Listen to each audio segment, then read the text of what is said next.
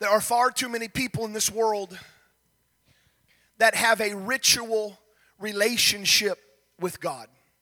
Let me explain what I mean by that. There are plenty of people, in fact, it doesn't, I, I honestly, since I've been pastor for the last nine and a half years at Lighthouse, I have never met a person that did not know God, if, if I could use that. I've not met, I haven't. I, I go, you know, it seems like nobody's a sinner, nobody's an atheist, everybody's saved, everybody's perfect.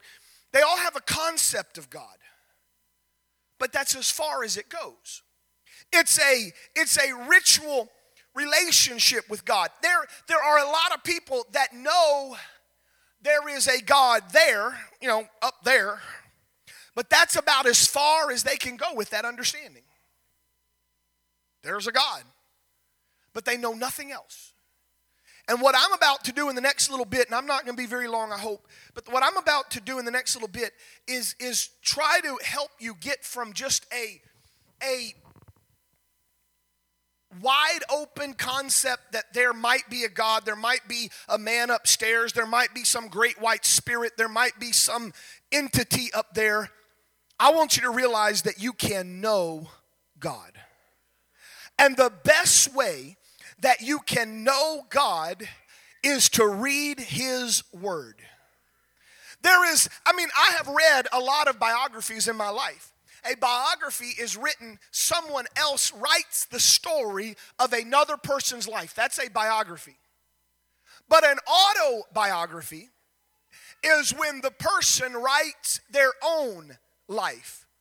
Now, I'm sure there's people that have embellished, but the understanding is I can tell my story better than you can tell my story. And God can explain His story better than anything else if you'll just get a hold of His Word. And I want to preach to you for a moment. It'll be a little deep, but you can hang with me. I want to preach to you about the Word of God. You cannot have a relationship with God outside of His Word, the Word of God. If you have your Bibles, now I, am gonna I'm gonna do a lot of Bible verses, and uh, our, I gave my notes to the media team so they could follow it and all of that. But I really hope you have a Bible with you, and uh, if not, we'll talk about that in a moment. But uh, John chapter one and verse one. In the beginning was the Word and the Word was with God, and the Word was God. The same was in the beginning with God. All things were made by Him, and without Him was not anything made that was made. In Him, in God, was life, and the life was the light of men. And the light shineth in the darkness, and the darkness comprehended it not. There was a man sent from John, who, sent from God, whose name was John. That's John the Baptist. And that same came for a witness to bear witness of the light, that all men through him might believe. He, John the Baptist, was not that light, but he was sent to bear witness of that light. That was the true light that lighteth every man that cometh in the world. He was in the world, the world was made by him, and the world knew him not. This is not talking about John, this is talking about God. He came into his own, and his own received him not. But as many as received him, to them gave he power to become the sons of God, even as many that believe on his name, which were not born of blood, nor of the will of the flesh, nor the will of man, but of God. And the Word was made flesh and dwelt among us, and we beheld his glory, the glory as of the only begotten of the Father, full of grace and truth. And John bare witness of him, saying, and cried, This is he of whom I spake. He that cometh after me is preferred before me, before he was, for he was before me. And of all of his fullness we have received grace for grace. For the law was given by Moses, but grace and truth came by Jesus Christ. No man hath seen God at any time, but the only begotten Son, which is in the bosom of the Father, he hath declared him. Now, I, I read that lengthy portion of Scripture because in there is something absolutely incredible. Now, again, let me, let me make this very, very clear. I do not speak Greek. I don't have any knowledge of the Greek language. I am not a, a, a theologian of Greek. But I do understand that the Bible was not written in English. The Bible was translated into English. In fact, the English language is a fairly new language in terms of world languages. And, and so when the Apostle John not John the Baptist, but the apostle, the disciple John, when he sat down to write the Bible, or write his gospel, if you will, to talk about what he had seen and heard, he wrote it in the language of the Greeks. He wrote it in Greek. In doing so, he chose his words very carefully. Zane, would you get me some water, please? He chose his words very carefully.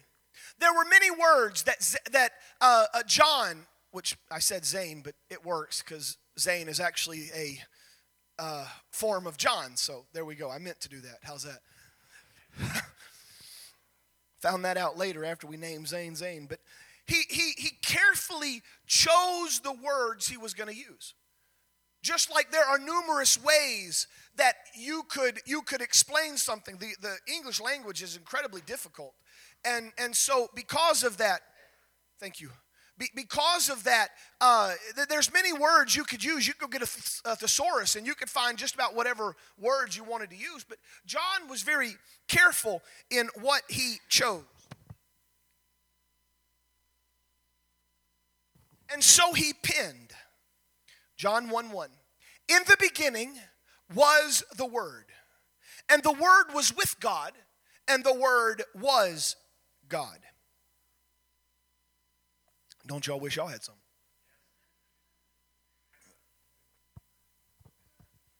That word, word, with that, the word, word, that we get in our Bible, when you read John 1 1 and, and word is there, it comes from the Greek word logos. This logos that we are introduced to, that is translated as word, that mean that it, simply means this something that was said, including the thought. It means that what a man says and what a man thinks to say is all included.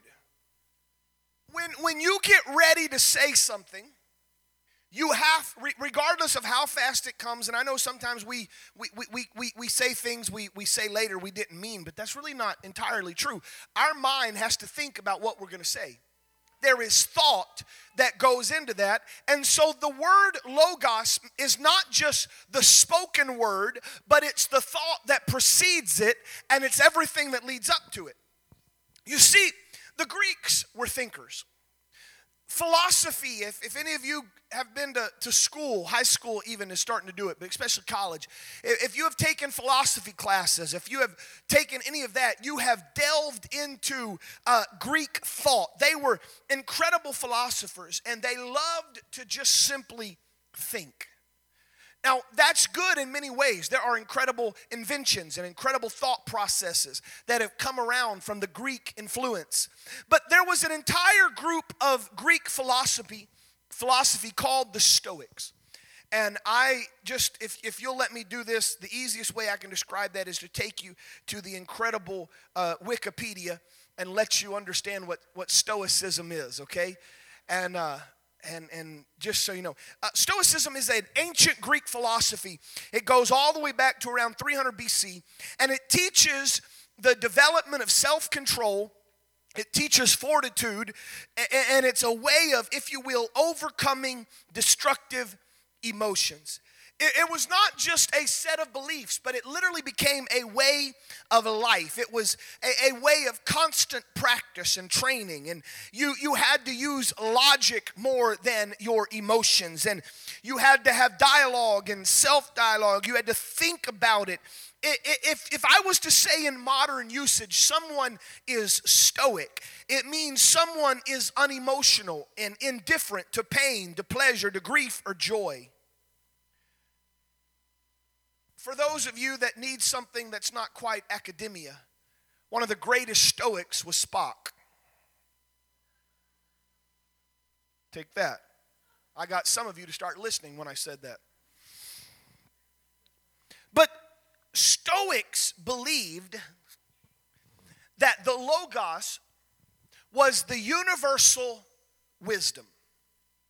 It was a very common, and I'm going to tell you right now that I don't understand it all. I have not taken philosophy like some of you have. But they said that Logos, or the Word, was the natural, universal reason in all things. So if you were unhappy, you were you, you were ignorant if you were unkind, you were going against the universe's natural reasoning. It's very similar to things that are found in other uh, uh, ethical teachings. That, that it's, it's in your mind, it's how you think. And they said that the entire universe, behind the universe, was Logos. Now, John sits down to pen what he has seen, the gospel. The Stoics, they said that Logos was the reason behind the universe. And it reminds me of another time when Paul, the Apostle Paul, Paul was taking a walk around Mars Hill in, in Athens. In Athens, Greece, there, there, and, and, it's still there today. I don't know what all standing, but you can still walk around it. They call it Mars Hill. But, but on Mars Hill, they had, they had a lot of, of idols and they had different statues and, and things, and, and they would talk about some great philosophers, great thinkers. But in that, they had a lot of gods that were represented by idols. And in the middle of Mars Hill, there was an idol. And, and everything else had a name. Everything else said, this is, you know, the God of this, the God of war, the God of love. This is, you know, the, the God of, of fertility. This is the, the God of the water. This is the God of the dead. This is this philosophy. But in the middle of Mars Hill, and you can go look at historically, in the middle of Mars Hill, there was a, a, a idol or a, a, a something that had this inscription to the unknown God. They were so afraid that in all of their identification of all these gods that they might have forgotten one. And so they put a catch-all to the unknown God. And Paul, because Paul's smart, Paul walks around there and he's looking at all of that. And Paul says, as he stands there in the midst of Mars Hill, Acts chapter 17 and verse 22, he said, Ye men of Athens, I perceive that in all things you are too superstitious. I passed by, I looked at your devotions, and I found an altar with this inscription to the unknown God and whom therefore you ignorantly worship, him declare unto you. He wasn't saying that they were ignorant, he just said, You're worshiping a God you don't even know. So let me tell you who the unknown God with you. And this is what Paul says God that made the world and all things therein, seeing that he is Lord of heaven and earth, dwelleth not in temples made by hands, neither is he worshipped with men's hands as though he needeth anything, seeing that he giveth to all life, breath, and all things and hath made one blood of all nations of men to dwell in all of the face of the earth, and hath determined the times before appointed and the bounds of their habitation.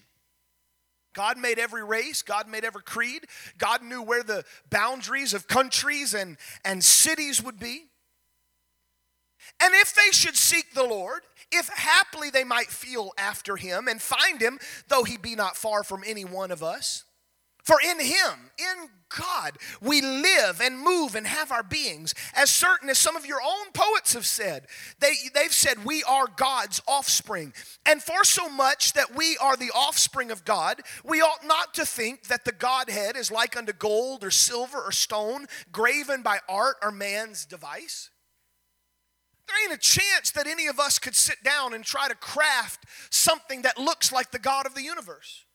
He doesn't need your help to paint a picture of what he looks like. He doesn't need your help to take and, and, and carve out some stone to make it look like. And in, the Bible says in verse 30, in the times of this ignorance, God has winked at, but now he is commanding all men everywhere to repent because he hath appointed a day in which he will judge the world in righteousness that the man whom he hath ordained whereof he hath given assurance to all men and that he raised him from the dead. There's only one I know that has been raised like that.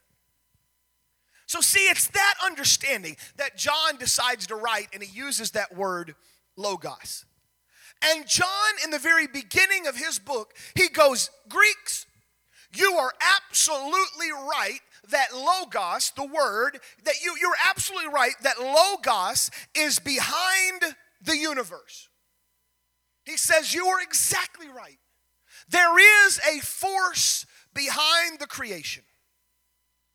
But you don't know who it is. You, you say it's impersonal. You say it just is there. That, the Greeks would have told you it didn't happen by accident. There was some force there. But, but John says I would like to tell you that rather than an impersonal force behind the creation of the universe, let me say it like this in the beginning was the Logos, the Word. And that Logos, that Word, was with God.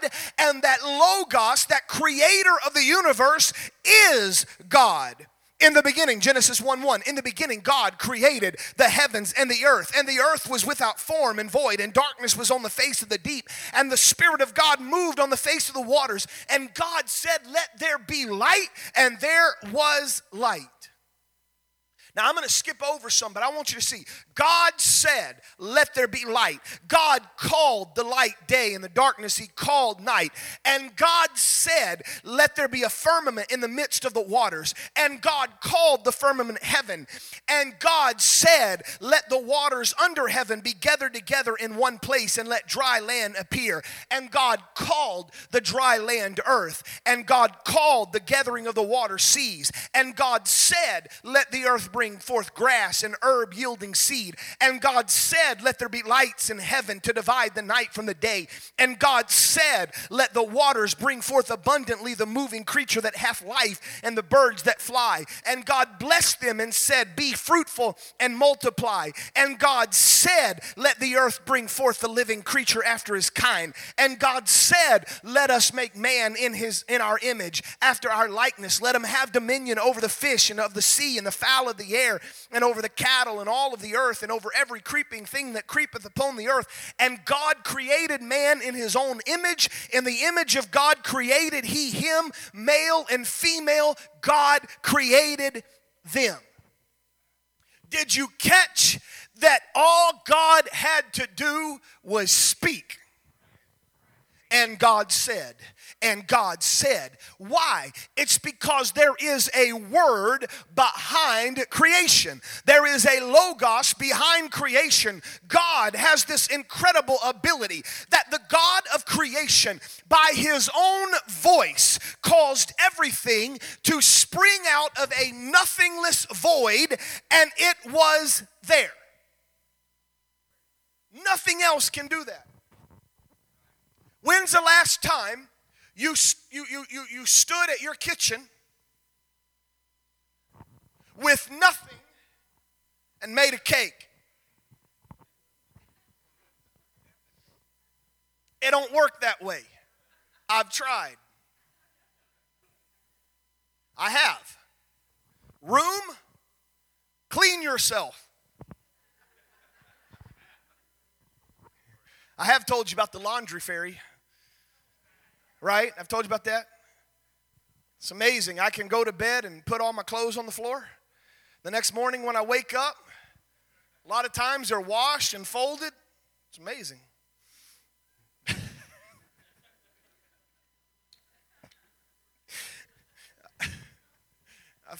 I feel bad because I feel like some of you are like, I want one of those. No, I have an incredible wife. An incredible wife. Let me say that again an incredible wife.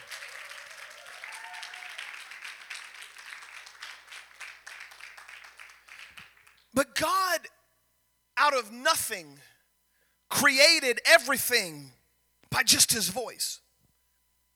And God was not done. God later tabernacled himself in the tent that Moses created. Now, he did it after God's word, but Moses created the tabernacle, the tent. And God moved in there and, and God was there and it was where the children of Israel could could have a relationship with God. It was it was distant. It wasn't exactly what God desired, but they could at least hear from God and the priests would be there. They were there. But John wasn't done in just writing that. John goes on in verse 14, and this is what he says And the Logos, the Word, became flesh and dwelt among us. The God of creation revealed himself to man the way it had never happened. And you, well, not you and I, but humanity, we beheld his glory. It was the ultimate revealing of God. His name was Jesus Christ, God incarnate, God manifest in the flesh, which is why Paul wrote in Colossians chapter 2 and verse 8 Beware lest any man spoil you through philosophy and vain deceit after the tradition of men or after the rudiments of this world and not after Christ, because in Christ, for in him dwelleth all the fullness of the Godhead bodily. And you are complete in Christ. He's the head of all principality and power in whom you were circumcised with the circumcision made without hands, in that you put off the body of sins of the flesh by the circumcision of Christ. You were buried with him in baptism, wherein also you were risen with him through the faith of the operation of God, who hath raised him from the dead, and you, being dead in your sins and uncircumcision of your flesh, hath he quickened together. He hath forgiven you of all of your ordinances, and he has that, that were contrary to him, and he took it out of the way, and he nailed it to his cross. Jesus, God, became flesh. The Logos, the creation, the power is there. Let's take this unveiling of God a bit deeper. There's another word in the Greek that deals with words. It's rhema. It's most commonly known as the spoken word. For example, if you were to, to look at a prophet prophesying, now obviously the Old Testament would not have been written in Greek, the Old Testament would have been written in Hebrew. But, but if a Greek was going to tell you, hey, that prophet is prophesying, they would not use the word logos. They would use the word rhema, meaning they were speaking. It was a spoken word, but they were not speaking their own words.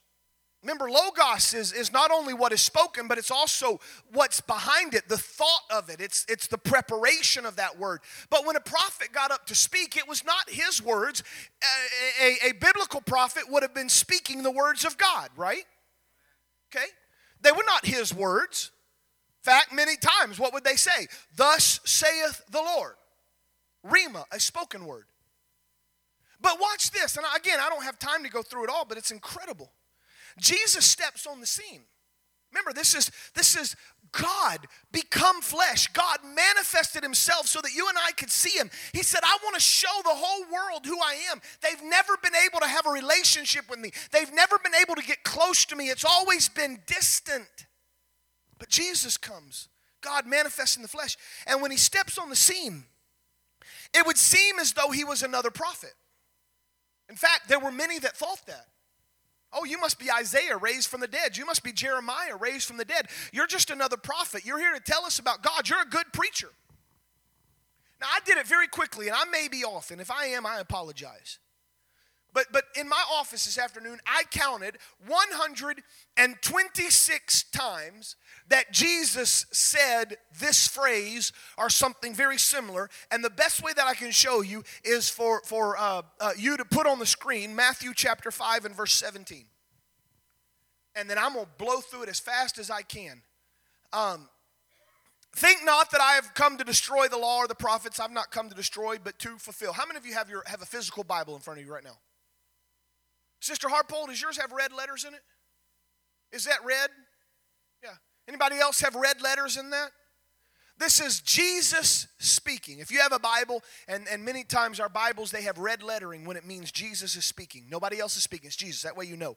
And so in here it's red letters. Jesus is speaking. But look what he says in verse 18 For verily I say unto you, Look at verse 20. For I say unto you. Look at verse 22. But I say unto you. 26. Verily I say unto you. 28. I say unto you. 32. I say unto you. 39. I say unto you. 44. But I say unto you. When Jesus showed up, he didn't say, Thus saith the Lord. He didn't say, Let me tell you what God says. He said, Let me tell you what I'm about to say. Why? Because I am that Logos. I am that Word manifest in the flesh. I am God come down to earth. When Jesus said it, we just sung about it. When Jesus said it, he meant it. He was not repeating what he heard. He is the Word. By virtue of John chapter 1 and verse 14, God became flesh. God revealed himself. Watch this. If, if Logos is that created, creative power of the universe, that's what the Bible says. In the beginning was the Word. The Word was with God, the Word was God. We know that God created the heavens. So Logos becomes that creation. If that is the case, then Jesus is that creative word in Genesis. Jesus is the tabernacled word in Exodus. Let me show you why. Jesus, right now, and this is what we've preached about this morning, it's what we've sung about tonight, it's what I'm preaching about now. Jesus is that creative word that can step into the nothingness of your life, into the void of your life, and He doesn't just put a little paint on you and turn you into a fixer upper in your life, but instead He takes you from nothing, and empty void, and He creates in you a new spirit, a new heart, a right spirit. He takes takes an old empty, ugly shell of sin and he makes you a new creature in Christ Jesus. How can Jesus do it? Because he's the Logos, the creative word. He's the tabernacled word in your heart. No longer does God desire to live in the tabernacle and the temples made by human hands. But instead, Jesus says, I want to live here. I want to live in the heart of man. That's why the Bible says this Know ye not that you are the your body is the temple of the Lord? Don't you know that your heart is the tabernacle of God? God desires, God wants to live in you. Why? Because He's the tabernacled Word. He's God manifest in the flesh take this a little bit further. I, I, I don't have time. Would you put up, uh, is that Brother Mike, I believe, back there? Would you put up Revelation chapter 19 and verse 13? Just give me a chance. I, am I'm, I'm almost done. I, I, didn't, I didn't need to scream and holler tonight. I just want someone to understand the power that's there. Revelation chapter 19 and verse 13. Hopefully, if you've got your Bible, you can turn there. This is, this is getting to to the end time. This is getting to what, what heaven is going to be like. This is getting to what you're going to see. And this is what the Bible says. And he was clothed with a vesture dipped in blood, and his name is called the Word of God. If you, if, if you have a Bible that, that would show some Greek words, if you looked at that word, the reason word is capitalized right there is because it means the Logos. This is the exact same thing, and we're talking about Jesus here. This is the exact same thing that John wrote about it. In the beginning was the Word, and the Word was with God, and the Word was God. Verse 14, and the Word became flesh. Here you go. It says that if you want to look at the one who's going to conquer, if you want to look at the one that's going to be there when all of the world world ends, his name is the Word of God. I'm talking about Jesus. Something about that that begins to happen. You say, Pastor, why in the world are you spending all of this time on this? Well, give me five minutes and I'll, I'll give you the end of my message. Peter wrote this in the second epistle or I'm sorry, the first epistle. 1 Peter chapter 2 and verse 25. In fact, why don't you turn there with me? 1 Peter chapter 2 and first in verse 25. And this is what it says. Let's go to 1 Peter, Brandon. It works better. 1 Peter chapter 2 and verse 25 says this.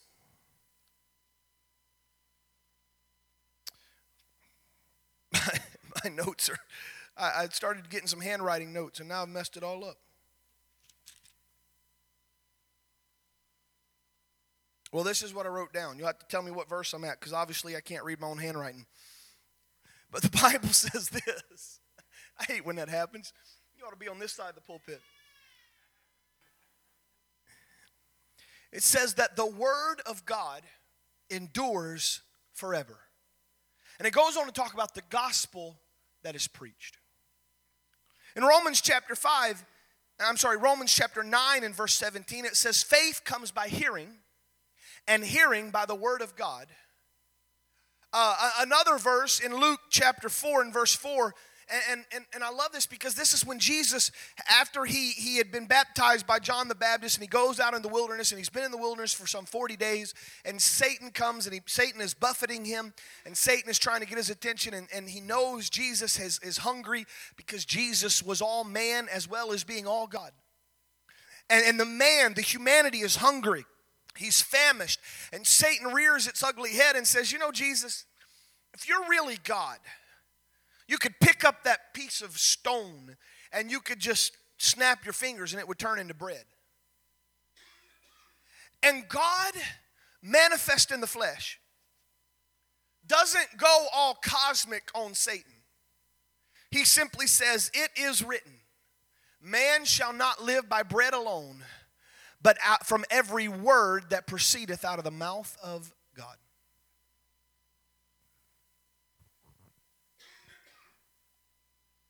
Rhema is that spoken word. When I get up behind this pulpit, when, when others get up behind this pulpit, what I am speaking is declaring that Logos word in John chapter 1. Everything I'm about is pointing you in the beginning was the Word and the Word was with God, and the Word was God, and the same was in the beginning with God, and all things that were made by, and, and all things were made that were made. My job is to preach Jesus and watch what he can do.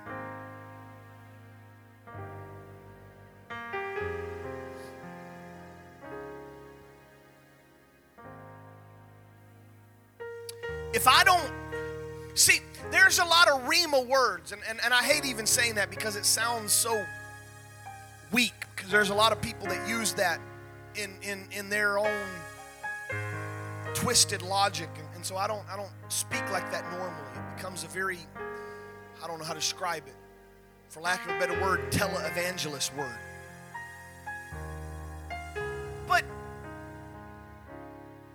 The reason there are so many people that can preach, they can speak a word, but there's no power, is because all they're doing is preaching, but they're not talking about God manifest in the flesh.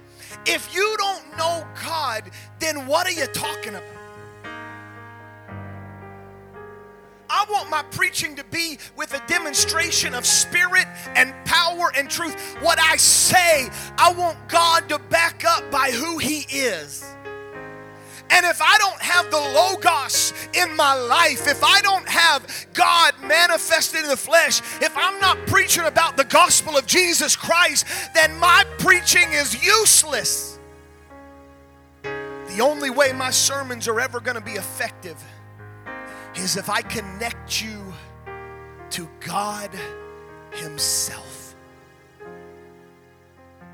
Paul said it best I've not come with words of wisdom. I'm not trying to impress you with all I know. My goodness, I can't even read my own notes up there. I can't even find the verse in the Bible I'm looking for. If you're depending on my knowledge and my understanding, you are in a heap of trouble.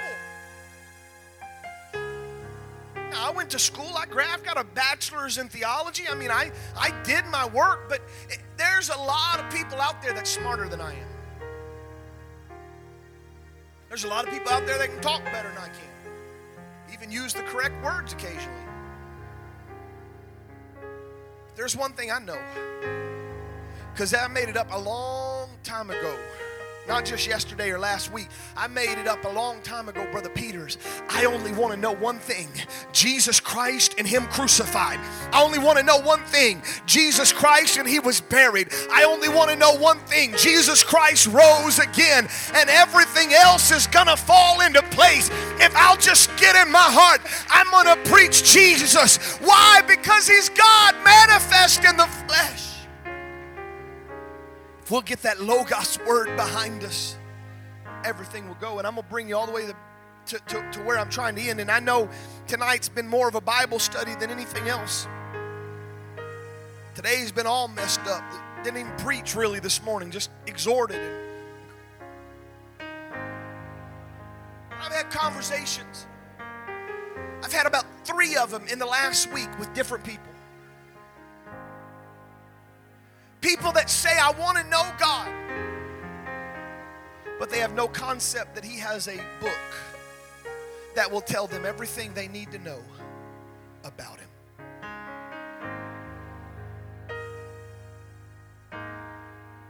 One of the things that the enemy has done, the enemy, I'm talking about the devil, Satan, Lucifer, however you want to call him. One of his greatest attacks has been on the Word of God.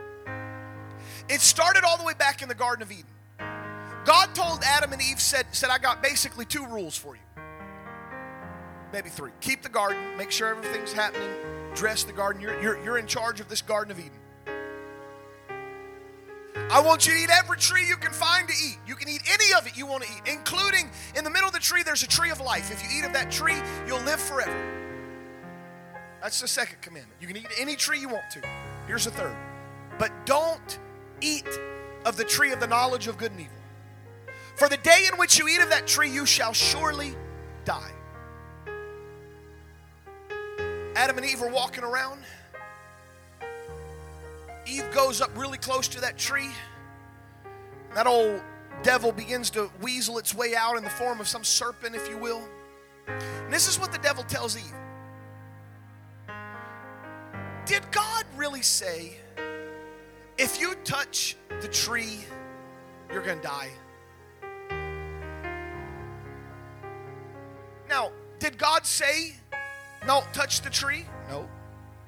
They could have built a tree house in that tree and been okay. It's not good that you stay that close to something forbidden, but they could have built a tree house and been fine.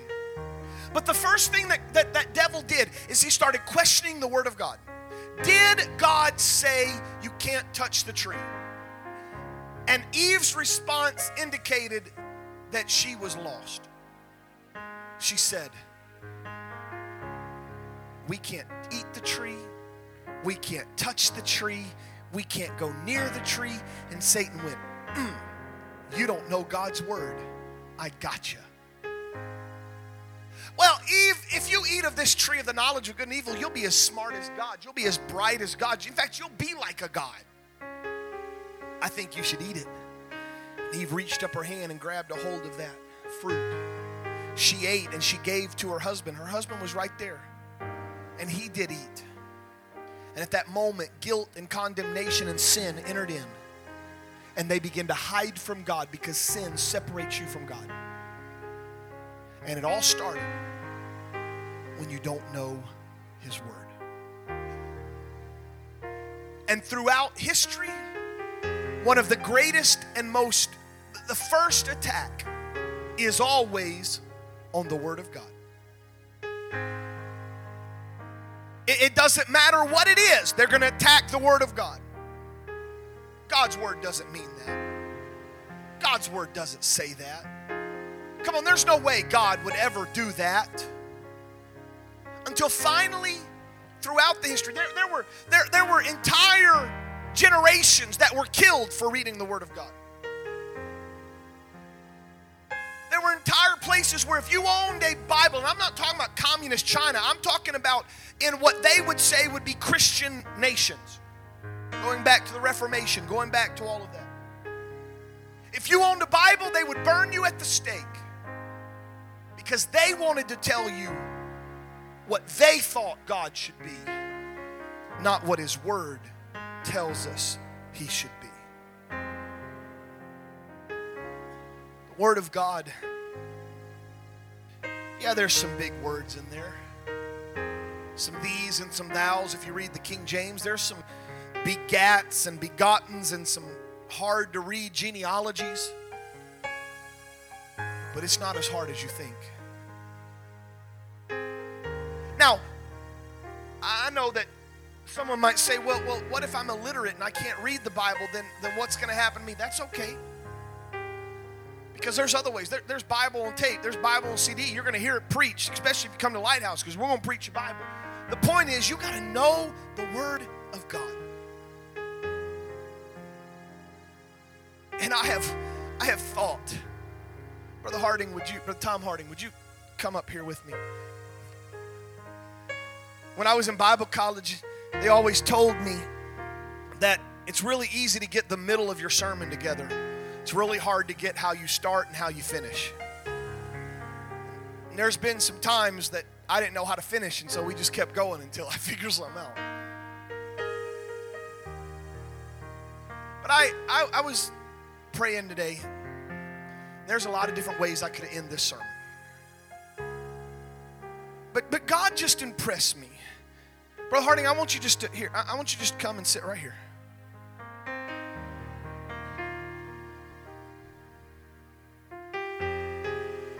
This is how much I believe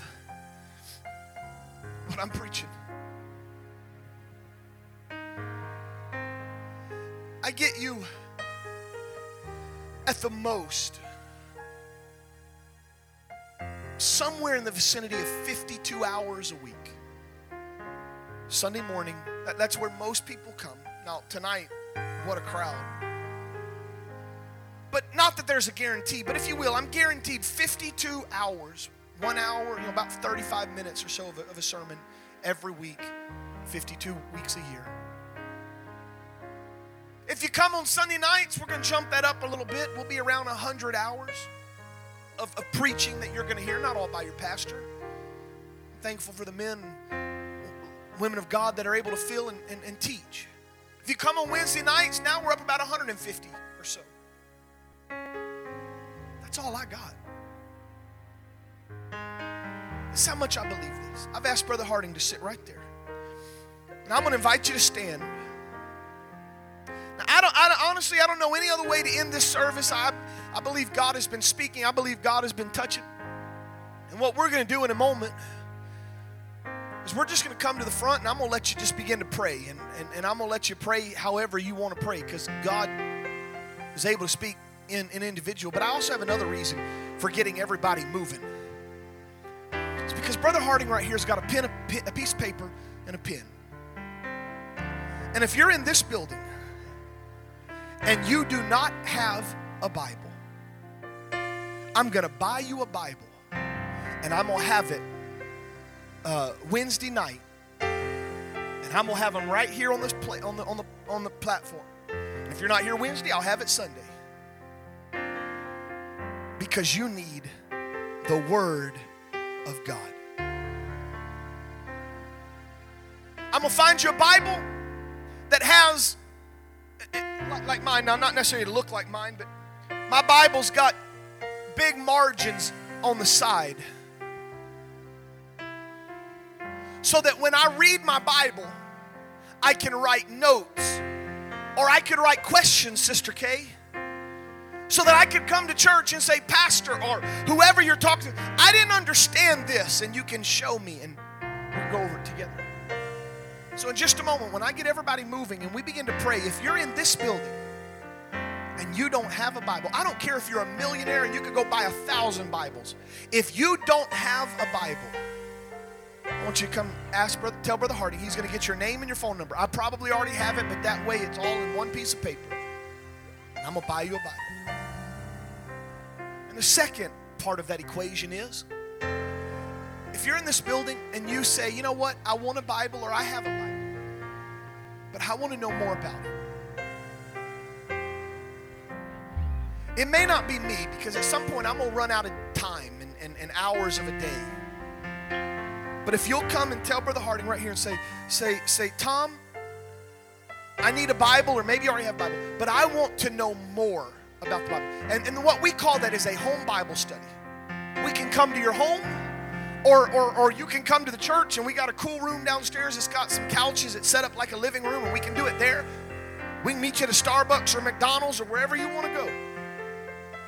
And I will find someone that knows the Word of God that can teach you. And we'll go, we'll start. There's several different ways we can do it. But if you'll give us about an hour of your time a week for about 12 weeks, we can walk you through the entire Bible and at least let you see an overview of how it all fits together. Because that's how important the Word of God is. So, Tom is going to take your name if you need a Bible. He's going to take your name if you want a Bible study. Friend, if you've been in church a long time, but you still want a Bible study, don't let that keep you away.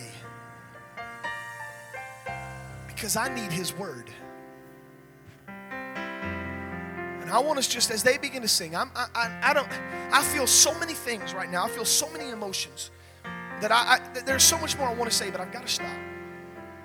I'm going to open these altars. I want you just to begin to come. And, and some of the, the movement of coming is just so people are comfortable with coming up to Tom and saying, I need a Bible. And friend, if you come up and say, I need a Bible, that doesn't mean anything bad, it's something real.